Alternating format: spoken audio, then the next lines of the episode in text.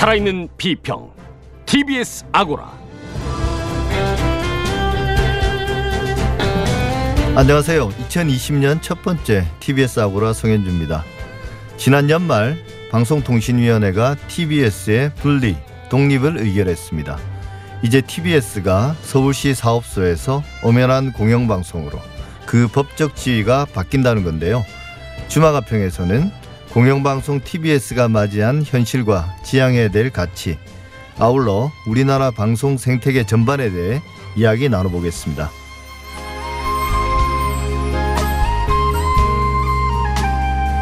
정부는 올해 경제 성장률 목표를 2.4%로 잡았는데요.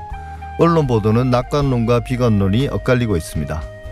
정부는 또 투자 활성화의 방향성도 제시했는데 문재인 정부가 소득 주도 성장에서 경기 부양으로 정책 기조를 전환했다는 평가도 나옵니다. 사진관에서는 경제 성장률 전망에 대해 알아보겠습니다. TBS 아우라 지금 시작하겠습니다.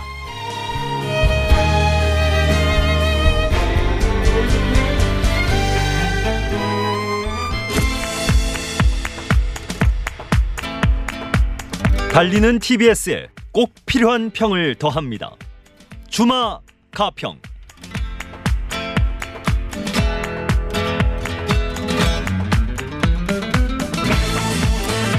새해 처음으로 보내드리는 주마가평.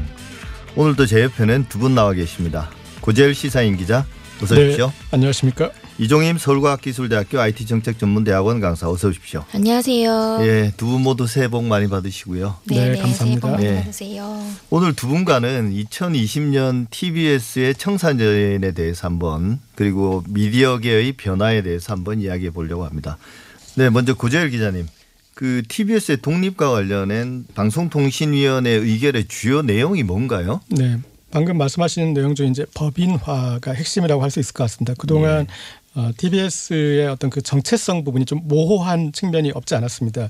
어, 서울시의 정책 방송이라고도 할 수 있고 그렇지만 어, 조직 구조는 서울시의 산하 이 사업소에 해당하고 어, 그래서 그동안 수도권 대표 공영방송이라는 어떤 표현을 썼는데 법인화를 통해서 어, 좀 명실상부한 이제 공영방송이 되지 않았나 싶습니다. 우리나라의 뭐 국영방송, 국책방송, 공영방송 또 공영적인 뭐 방송 또 통신사 이렇게 있는데 예. 어, 이제는 어떤 그 소유와 지배 구조 어, 그런 면에서 어, 제대로 어, 공영방송의 틀을 갖췄다라고 어, 평가할 수 있을 것 같습니다. 예, 그러니까 뭐 정체성은 공영방송이었으나 실제 어, 지배구조 자체는 서울시 산하기관이었는데 이제 그게 맞춰진 거죠. 그렇죠. 그러니까 예. 서울시 산하의 어떤 예산을 서울시에서 받고 조직 구조도 어떤 서울시 공무원들로 예. 어, 구성되는 그런 조직에서 어, 법인화해서 이제 좀 본격적으로 독립했다라고 볼 수 있을 것 같습니다.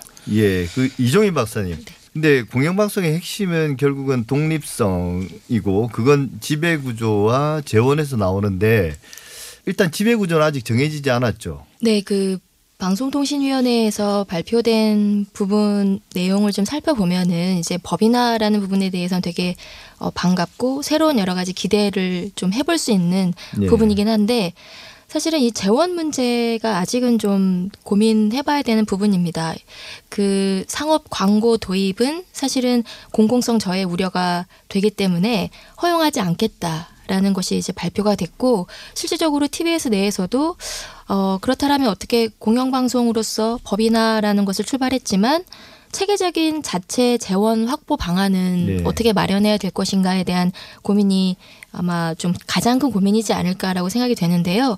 보통은 청취자분들도 공영방송이라고 떠올리신다라면 KBS, EBS 혹은 이제 MBC까지도 얘기하지만 KBS나 EBS는 사실은 여러 가지 수신료를 받아서 운영되기 네. 때문에 많은 그 시청자분들이나 시민이 공공성에 대한 여러 가지 요구들을 할 수 있는 또 그걸 받아서 방송을 하거나 뭐 보도에 있어서도 여러 가지 객관성 이런 부분에 대한 걸 유지하기 위해서 노력하고 또 MBC 같은 경우는 조금 지배 구조는 공적이긴 한데 운영 구조는 또 상업적이라는 특징을 또 가지고 있기도 합니다. 예. 그래서 여러 가지 가지 지금 공영방송의 모델이 국내에 있고 실질적으로 TBS에서 어떻게 하면 체계적인 자체 재원 확보를 할 수 있을 것인지에 대해서는 네. 다양한 모델들을 통해서 적합한 부분을 이제 마련할 수 있는 방안을 지속, 지속적으로 노력을 좀 해봐야 될 것 같습니다. 예, 저는 현존하는 모형 중에서 그 MBC 모형을 좀 주의 깊게 볼 필요가 있다고 생각합니다. 그러니까 예. 재원 같은 경우로 보자면은 아, 수신료가 있고 또 광고가 있고 그리고 또 예산으로 쓰는 어떤 그런 방식이 있을 텐데 MBC 같은 경우에는 좀 지배 구조는 공적이면서 어, 이 재원은 광고에 의지하는 그렇죠. 그런 형태입니다. 예. 근데 이게 이제 잘못 가면은 어떤 그 방송의 극단적인 상업화로 나타날 수도 예. 있고 어, 그런 이제 문제제가 될 수 있는데 그동안 이제 MBC가 해온 것들 그리고 그동안의 어떤 이뤄낸 것들을 보면은 이런 그 이 본인 아, 본 방송의 방송사의 실력으로 매출을 네. 올리면서도 어, 우리가 공영 방송으로 인정해 줄 수 있는 공영성을 유지했다라는 어, 그런 그 톤을 유지한 거에 대해서 저는 평가를 해줄 수 있다고 보고 그렇다면은 어떤 시민들에게 있어서는 가장 부담이 없는 형태거든요. 예. 그러니까 재원은 시민들한테 예산으로 받는 것도 아니고 수신료, 그러니까 세금으로 받는 것도 아니고 따로 수신료를 내게 하는 것도 아니고 본인들이 실력 껏 광고를 유치해서 그렇게 매출을 올리면서도 그러나 컨텐츠에 있어서 우리가 공영적이다. 아, 그리고 어떤 국민들의 요구 수준을 따라준다라는 그런 예. 인정을 받았다는 걸 인정 좀 평가를 해줄 수 있을 것 같고요. 그리고 조금 이제 이 얘기를 확장시켜서 와, 우리나라 이 한류 컨텐츠가 어떤 세계 시장에 보편화 보편화할 수 있었던 그 비결 중에 하나가 제가 봤을 때는 공영성이거든요. 그러니까 예능이나 드라마에 있어서도 표현의 수위에 있어서 다른 나라에 비해서 표현 수위가 상당히 제한돼 있어요. 예. 제한돼 있음에도 불구하고 아, 그 제한된 틀 안에서 어, 남녀노소 그리고 여러 문화권에서 볼 수 있는 컨텐츠를 만들어냈기 때문에 전 세계의 범용으로 쓸 수 있는 문화 콘텐츠가 만들어졌거든요. 그래서 이런 공영성의 어떤 그 이 작용했던 그동안의 성취를 어, 우리가 좀 눈여겨 볼 필요가 있을 것 같습니다. 예, 그 지적은 맞는 말씀이긴 합니다. 그, 어, 이 공영성이 하나의 제약이 되고 그 제약 속에서 최대한의 그 대중주의, 대중성을 추구한 결과물이 이제 우리나라 주요 방송 뭐 드라마든 혹은 예능이든 그 콘텐츠들이니까요. 근데 이제 재원과 관련해서 좀 저도 한 말씀 드리고 싶은 거는 이 방송의 공공성과 관련해서 재원에서 가장 중요한 속성 중에 하나는 보통 우리가 기능 없는 재원이라고 그러거든요. 기능이 없다는 말은 영향력이 없는 돈이라는 뜻입니다. 돈에 뭔가 꼬리가 붙어 있지 않다는 거죠. 그래서 예를 들면 이제 수신료 같은 경우는 국민들이 징수를 하는데 그게 이제 법으로 정해져 있고 정부가 그 수신료를 마음대로 어떤 결정해서 줄이거나 늘려서 이제 KBS 지원하는 게 아니기 때문에 사실은 기능 없는 재원이라고 할 수도 있고 반면에 이제 광고 같은 경우는 기능 없는 재원이 될 수도 있지만 기능 있는 재원이 될 수도 있습니다. 광고주들의 영향력으로부터 벗어날 수 없는 한편으로는 또 이제 광고 영업을 어떻게 하는가에 따라서 어, 우리나라는 그동안 이제 광고 시장을 한국방송광고공사가 대행을 했기 때문에 아마 이제 그런 의미에서는 광고주가 직접적인 방송에 영향을 미칠 수 없는 그런 구조를 만들어냈던 것 같아요. 그래서 이제 뭐 TBS가 아직 뭐 제가 볼 때는 그런 것 같습니다. 이 지배 구조는 어 6개월 정도의 시간 동안에 만들어내라 가장 좋은 형태로 그게 어떤 게 될지는 모르겠으나 이제 재원은 이제 어 지금의 어떤 방송 그 시장 자체에서 광고를 둘러싼 어떤 갈등들이 많으니까 좀 기다려 봐라라는 입장인 것 같고요. 그 방통의 입장은 대신에 이제 그 동안에는 서울시가 그동안 해왔던 것처럼 일정 정도 재원을 계속 주지 않겠냐. 그 정도인 것 같습니다. 그러니까 뭔가 아직 만들어진 건 아니고 짧게는 한 몇 개월 혹은 그 뭐 이후 계속 몇 년 동안 좀 모양을 갖춰야 될 것 같긴 합니다. 지배 구조나 아니면 재원 마련 문제에 있어서. 근데 이제 이종인 박사님 시민의 입장에서는 공영방송이 하나 더 늘어난 건데요. 아까 말씀하신 것처럼 고재열 기자님도 말씀하신 것처럼 뭐 우리나라는 공영방송도 있고 뭐 국책방송도 있고 국영방송도 있고 그다음에 이제 뭐 국가기관 뉴스통신사도 있고 뭐 다양한데 어 이런 공영방송이 늘어난다는 건 의미 혹은 공영방송의 그 사회문화적인 역할 어떤 긍정적인 면이 있을까요? 하나 더 늘어나는 건데 사실은 네, 그 부분에 대해서 뭐 여러 가지 뭐 논, 논의가 있을 수 있겠지만 기본적으로 공영방송 채널이 많이 늘어난다는 것에 대해서는 뭐 긍정적으로 봐야 될 것 같아요. 그리고 이제 말씀해 주셨듯이 다양한 뭐 KBS, MBC, EBS부터 시작해서 다양한 국책 방송 채널이 있고 각각의 기능들의 역할이 지금 있다라고 평가받고 있는데 플러스로 이제 TBS가 새롭게 법인화를 통해서 공영방송으로 거듭나게 되는 부분인데요.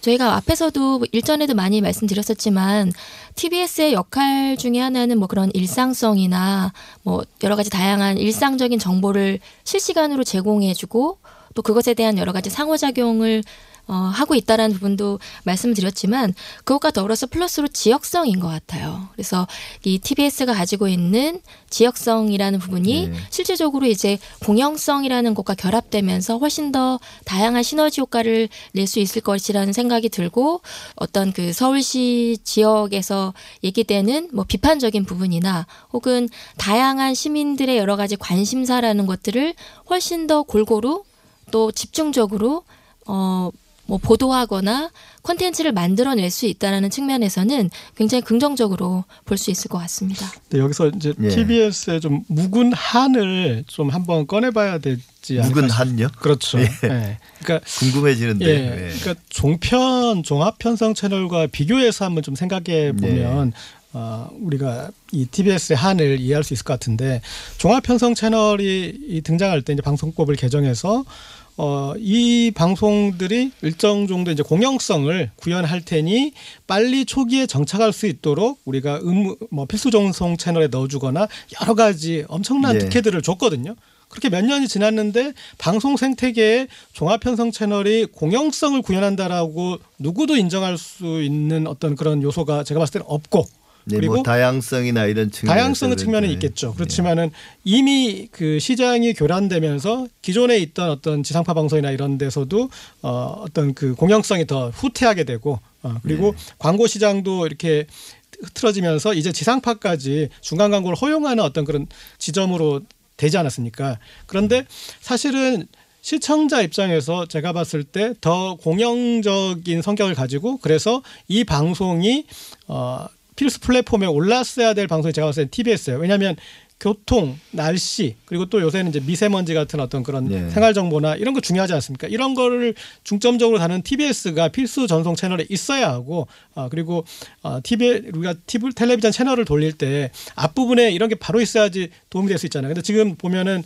아 정말 이 채널 안에 들어온 것도 얼마 되지 않고 채널도 상당히 뒤쪽에 있잖아요. 그리고 필수- TBS TV 말씀하시는 그렇죠. 거죠? 네, 시민의 TV. 전송 채널로도 예. 되어 있지 않고 이런 것들은 제가 봤을 때그 잣대가 공영성이었다라면은 이런 결과 절대로 나올 수가 없는 것인데 정치 논리에 의해서 어, 박대를 받았다라고 저는 좀 평가하거든요. 그래서 네.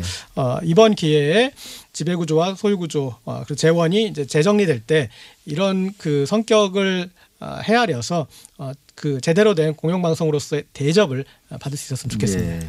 네, 되게 또 흥미로운 말씀을 해주셨던 것 같아요. 사실은 종합편성 채널의 출범 이후에 이제 많은 어, 뭐, 신문 지면이나 혹은 학자분들이 진단을 해주셨지만 기존의 방송 시장이나 방송 구조가 굉장히 좀 많이 분열되거나 어, 좀 바뀐, 뭐 부정적으로 바뀐 부분에 대해서도 많이 언급이 됐었는데, 어, 저도 생각을 못 했었는데, TBS TV 채널이 사실은 되게 뒤에 가 있다라는 부분을 이제 어떻게 봐야 될 것인가에 대해서도 좀 깊게 논의를 해볼 중요한 이슈를 또 제안해 주신 것 같고, 실질적으로 공영방송이라는 것이 지금 앞에서도 저희가 재원 관련해서도 얘기했었지만, 사실은 상업 적인 채널과 어떻게 경쟁해서 네. 공영성이라는 것을 계속 유지할 수 있을 것인가 물론 정치적인 이슈나 여러 가지 것들로부터 거리를 두기 위해선 제도가 굉장히 중요한 거잖아요. 뭐 통합방송법에 대한 여러 가지 얘기들도 지금 있고도 한데 그래서 그런 측면에서 이 지금 TBS의 어떤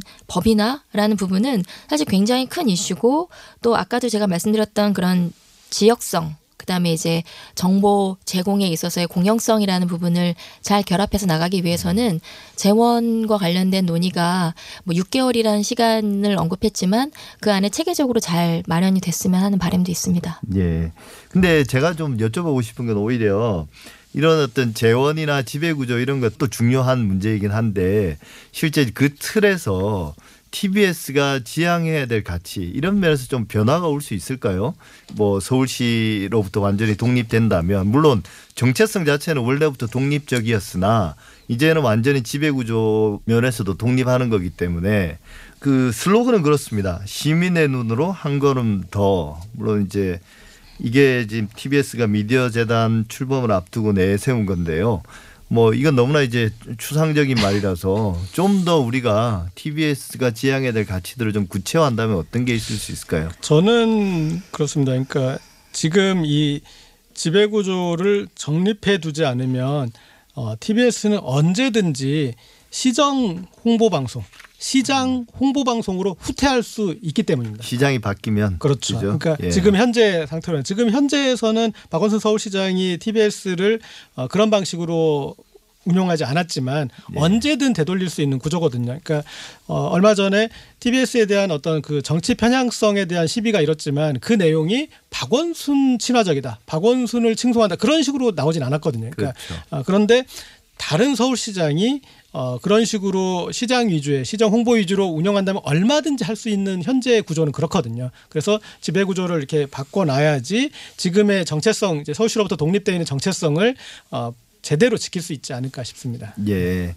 재원과 지배구조 이야기를 일단락 하려고 그랬는데 계속 말씀을 하시는데 사실 이게 중요한 문제이긴 합니다. 근데 이게 TBS만의 문제는 아니고 이게 결국은 방송시장 전체에서 TBS의 파일을 만들어 줄 것인가 말 것인가의 문제이기 때문에 이 문제는 잠시 후에 우리가 우리나라 방송 산업 전체에 관한 어떤 간단한 진단을 할 때 좀 더 이야기 나눠보시죠.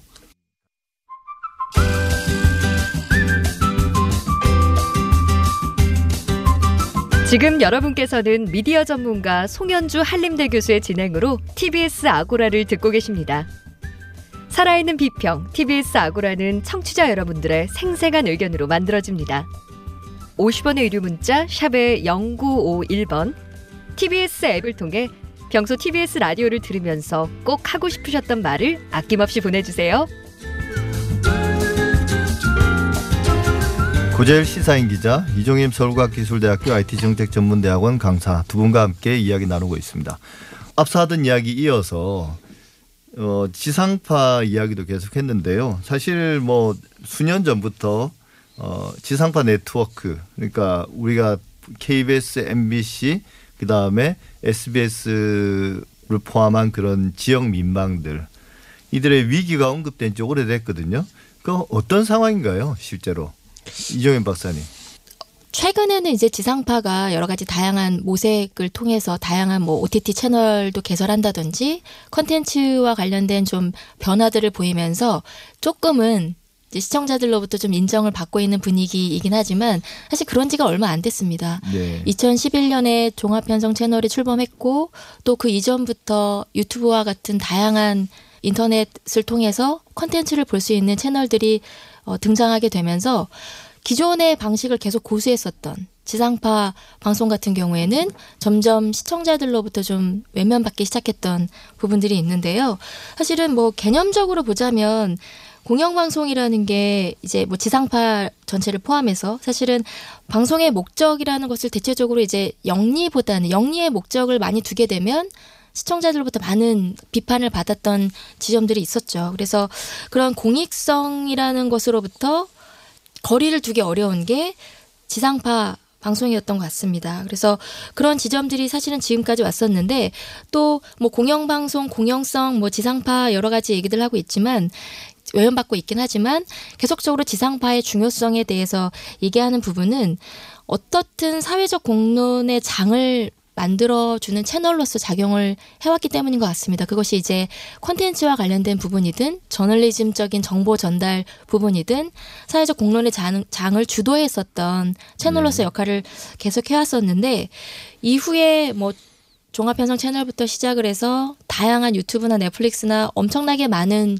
각각의 개인화된 채널들까지 가세하게 되면서 정형화된 편성 시간대에 콘텐츠를 만들고 또 공익성이라는 것 중심으로 콘텐츠를 만드는 지상파 네트워크 같은 경우에는 아무래도 그런 경쟁에서 상업적인 채널로부터 거리를 두면서 온전히 자신만의 컨텐츠나 채널의 브랜드를 만들어내기는 조금 어려운 상황이 됐다라고 볼 수 있습니다.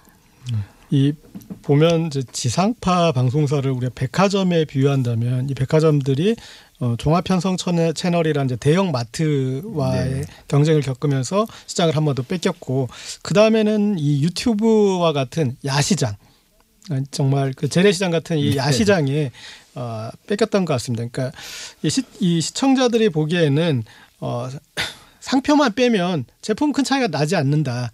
라고 이렇게 인식하게 된 거죠. 그리고 어, 지상파가 이제 늘 플랫폼에서 우위를 점했던 거 아니면 TV 수상기라는 그 플랫폼에서 우위를 점하다가 여러 플랫폼들이 뭐 모바일이나 또 PC나 이제 여러 가지로 플랫폼에 가면서 어, 이용 행태가 변하는 것에 못 따라갔고 그래서 유튜브에도 어, 지상파 이제 나중에서야 진출해서 어떤 시장이 좀 포화 상태인 그 상황에 진출하다 보니까 어, 그 두각을 나타내지 못했는데 예, 어쨌든 이런 그 전체적으로 뭐 우리가 홈쇼핑이나 배달앱도 봐- 보자면은 아 내가 매장에 가는 게 아니라 매장이 나한테 온 상황으로 세상이 바뀌었잖아요. 근데 지상파가 아 그런 것에 너무나 어떤 그이 뒤처져 있다 보니까 지금 아, 변한 어, 어떤 그런 플랫폼 상황에서 어, 기득권을 지금 빼앗 긴 어, 그런 현황이라고 볼 수 있을 것 같습니다. 예, 뭐 그 결국은 한정된 파일을 어떻게 나눌 것인가로 이제 경쟁을 하는 건데 지상파 네트워크 방송사들의 시청률이나 이런 것들이 하락한 게 결국은 그 시청률이 다 어디로 갔느냐라고 생각해 보면 결국은 이제 종편으로 좀 흩어지고 그 다음에 이제 젊은 세대들이 텔레비전을 보기보다는 어떤 유튜브라든지 이런 다른 어떤 OTT 채널들 예를 들면 이제 그 텔레비전을 보지 않고 어, 넷플릭스만 보는 그런 사람들도 생겨나는 거고요. 어, 그런 식으로 흐트러지면서 결국 방송 산업 전체 규모는 계속 커져 왔으나 거기서 이제 결국 쪼개는 그 비중이 줄어든 게 아닌가 싶습니다. 근데 이제 그 변화에 이제 대응하는 것의 핵심은 아마도 이제 새로운 경쟁자들이 유입되는 상황, 어, 뭔가 변화와 혁신하지 못했다는 건데요. 사실은 뭐 지상파만 그런 게 아니라 지금 모든 우리나라 미디어 사업자들이 다 어려운 게 사실인 것 같습니다. 뭐 종편도 마찬가지고 또 이제 그 우리가 흔히 케이블이라고 부르는 유료 방송 그다음에 IPTV를 포함해서 IPTV 케이블 같은 유료 방송사들도 힘들어져 가지고 계속 인수합병들을 하거든요. 그 와중에 이제 또 강력한 콘텐츠 제공업자 업체들인 그런 OTT 사업자들 뭐 유튜브를 포함해서 넷플릭스 또 뭐 디즈니 플러스도 곧 들어온다 그러고요. 뭐 이런 어떤 콘텐츠 강자들이 시장에 유입되면서 뭐 방송 생태계 자체가 어, 큰 변화들을 겪고 있는 것 같은데요. 이런 어떤 그 지상파만의 문제가 아니라 우리 방송 산업 전체에 대해서 한번 좀 이견이 있으시면 한번 개진해 주시죠. 예. 저는 뭐 일단은 이제 토종 OTT와 관련해서는 어 지금 이제 토종 OTT가 지상파 연합과 아, 그리고 이제 종편 연합으로 좀 양분돼 있는데 어 제가 봤을 때는 이제 거대한 다국적 OTT와 경쟁하려면 어 이들을 또 합치려는 어떤 그 플랫폼적인 노력이 있어야 될 것 같고요. 그리고 좀 이제 국내 컨텐츠 이 제작사들도 어 같이 협업을 해서 제가 봤을 때는 유튜브나 이런 데 안 올릴 수는 없거든요. 그런데 시차만 둔다면 어, 불과 어떤 한국에 있는 컨텐츠들은 한국 OTT를 살리자. 그래서 네. 어, 시차를 한국 OTT에 먼저 올리도록 하자라는 어떤 그런 consensus를 가지고 한다면 전 세계에 있는 한류 팬들이 한국 어, 한류 오- 한국의 OTT로 유입되지 않겠습니까? 그러면 어, 유튜브와의 어떤 겨- 경쟁도 가질 수 있을 텐데 그런 컨센서스를 만들어낼 수 있는 거대한 어떤 그 OTT 연대를 그게 뭐 정부가 주도를 하건 아니면 다른 방송사에서 누가 주도를 하든 간에 정말 한국 방송의 미래를 걱정하는 사람이 있다면 그 부분에서 주도적인 역할을 좀 해줬으면 좋겠습니다. 그 이제 결국 이제 TBS도 이런 격동하는 미디어 시장에 이제 발을 제대로 들이민 거거든요. 그러니까 거대 미디어 기업들 국내외에 이- 이 속에 이제 경쟁하겠다고 물론 그동안도 경쟁해 왔지만 그리고 최근 몇 년간 아주 경쟁력 있는 콘텐츠들을 만들어낸 것도 사실이고요. 이런 그램에도 불구하고 규모로 놓고 보면 결국 중소 규모의 사업자인데요. TBS가 어떤 나름의 생존 전략이라는 걸 우리가 생각해 보면 어떤 게 있을 수 있을까요? 네, 제 생각에는 이제 TBS는 강소 매체로서의 역할을 하고 있고 이제 인정받고 있다고 생각합니다. 그리고 어, 좀 점선면 확대 전략이라고 할 거니까 그 중에 이제 킬러 컨텐츠가 되는 어떤 프로그램이 있으면서 네. 거기에 spin-off된 이제 다른 프로그램들도 같이 정착을 하면서 어떤 선이 라인이 형성되고 그다음에 거기에 그 더 확장시켜서 아, 어떤 그 존재감을 충분히 심어줄 수 있는 그런 방향을 제안할 수 있을 텐데 이미 그 방향으로 가고 있어서 어, 저는 이제 강소 매체로서 충분히 자신의 역할을 해낼 수 있을 거라고 생각합니다. 예. 뭐 그 말씀인 것 같습니다. 그 프로그램명을 명시적으로 이야기하면 뉴스 공장을 중심으로 다양한 어떤 그 프로그램들이 이제 그렇죠. 파생되고 라디오 프로그램인데 파생 프로그램들이 예. TV에서도 만들어지고 예, 그런 게좀 그리고, 예. 정착이 되고 또 뭐 그 외에도 새로운 프로그램들을 많이 콘텐츠들이 기획하고 또 제작할 거라고 보는데요. 고민들을 많이 하고 있을 거라고 봅니다. 예. 어, 저도 조금은 덧붙이고 싶은데요. TBS의 전략이라고 봤을 때는 어쨌든 이제 법인화를 통해서 공영방송으로 거듭나게 어, 될 텐데 이제 그 과정에서도 많이 언급했었지만 이제 시사 어, 토론 프로그램은 굉장히 잘 되고 있습니다. 그리고 이제 뭐 TV나 라디오, 특히 라디오에서 청취율도 굉장히 높은 프로그램으로 손꼽히고 있- 있기도 하고요. 근데 이제 그것과 더불어서 저는 기자들이 보도하는 뉴스 프로그램이 조금은 더 성장했으면 좋겠다라는 생각이 들어요. 예전에도 뭐 뉴스 공장과 같이 협업을 한다든지 아니면 기자분들이 조금 더 다양한 활동을 할 수 있는 채널이 많이 만들어졌으면 좋겠다라고 말씀을 드렸었는데 이제 공영성이라는 것들을 플러스해서 집중해야 될 부분은 저는 지역성으로서 서울시의 다양한 여러 가지 이슈들을 집중적으로 좀 보도할 수 있는 방식으로서 TBS의 어떤 뉴스 기능이라는 것들도 조금은 지금보다는 좀 그냥 사실 사건 중심의 보도보다는 조금 더 심층적으로 거듭날 수 있는 어, 뉴스 보도도 많이 만들어졌으면 하는 바람도 있습니다. 예. 저도 그런 부분에 좀 동의하는 것 같습니다. 고재일 기자님이 강소 미디어 말씀도 하셨고 또 강소 미디어가 되려면 결국은 저널리즘과 어, 뉴스 콘텐츠 그리고 이제 지역에 기반한 프로그램 이런 것들이 필요한 게 아닌가.